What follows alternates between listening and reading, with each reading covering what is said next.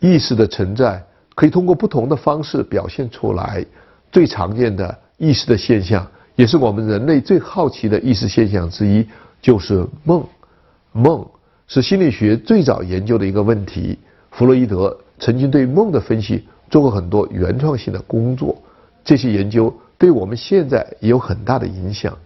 但是从六十年代开始，心理学研究发现，梦其实睡眠中的一种特殊的生理现象。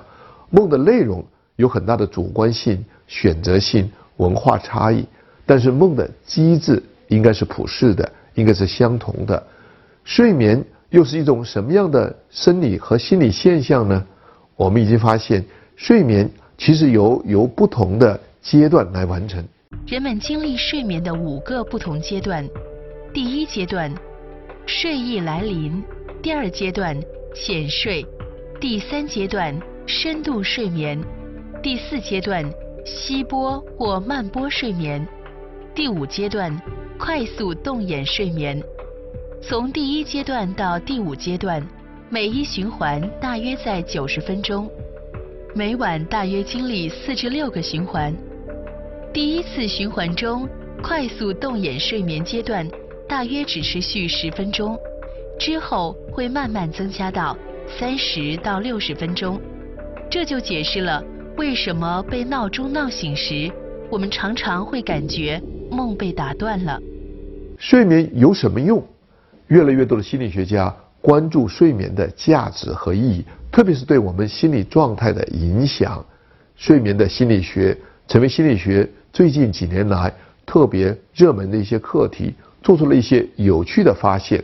白日梦，一九五六年的一个心理学研究发现，白日梦的大部分内容为假期、性、浪漫、金钱与财产、成绩或者外表吸引力。一九五八年的一个研究发现，学生在课堂上有四分之一的时间在做白日梦，大部分都是关于性。显然。白日梦反映了个体当下的兴趣与关注领域。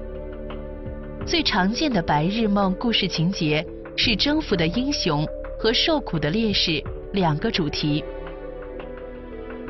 白日梦有作用吗？白日梦有很多作用，通常它们能令人兴奋。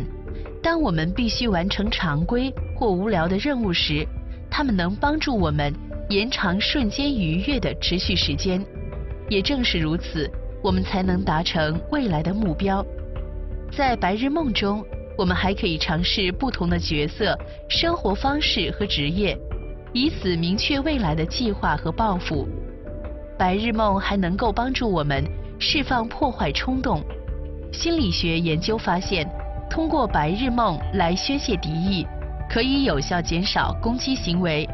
幻想的最大价值。或许就是其对创造的贡献了。还有一种特殊的意识现象，叫做冥想，英文叫做 mindfulness。冥想现在是美国社会四十多亿美元的产业，很多的美国人开始欣赏、研究、修行冥想的技术，对他们的生活、对他们的家庭、对他们事业都有积极的帮助。冥想是一个来自东方文化智慧的心理学的放松技术。冥想的技术包括：一、闭上眼睛，找一个舒服的姿势坐下；二、关注呼吸，吸气的时候重复一个单词或短语，或者默默的祈祷。如果发觉注意力分散了，就让自己重新关注呼吸。三。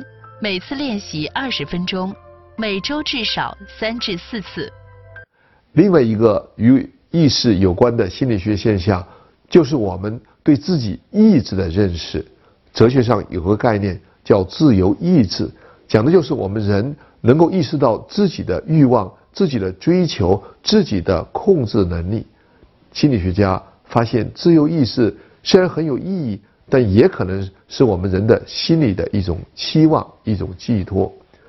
心理学家瓦格勒曾经发现，人其实在控制自己的欲望、控制自己的意识方面有很多的困难，甚至有一些不可能的现象。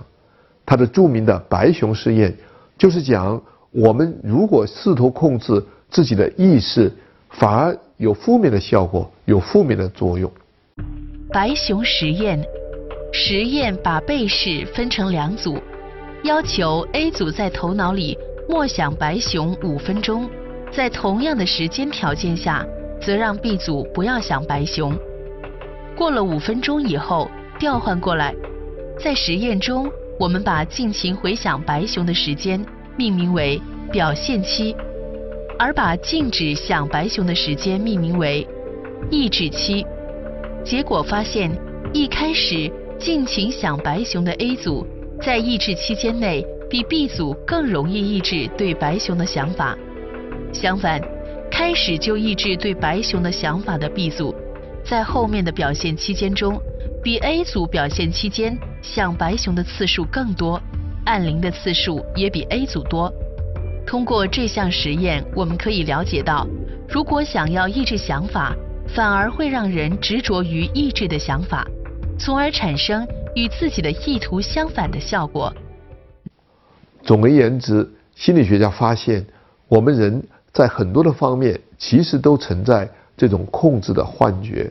我们很难控制自己的欲望，我们很难控制自己的思想，我们也很难控制自己的行动。但是，这种控制幻觉对我们人的行为。有一些积极的意义，积极的帮助。哈佛大学著名心理学家伊伦·兰格做了一个很有趣的研究，他就发现，老年人在养老院如果能够控制自己日常生活的日程安排，对他的心理健康，甚至对他的寿命都有积极的作用。相信自由意志，相信自己的主动权和决策权，其实能够让我们人变得更加道德。更加主动，更加积极。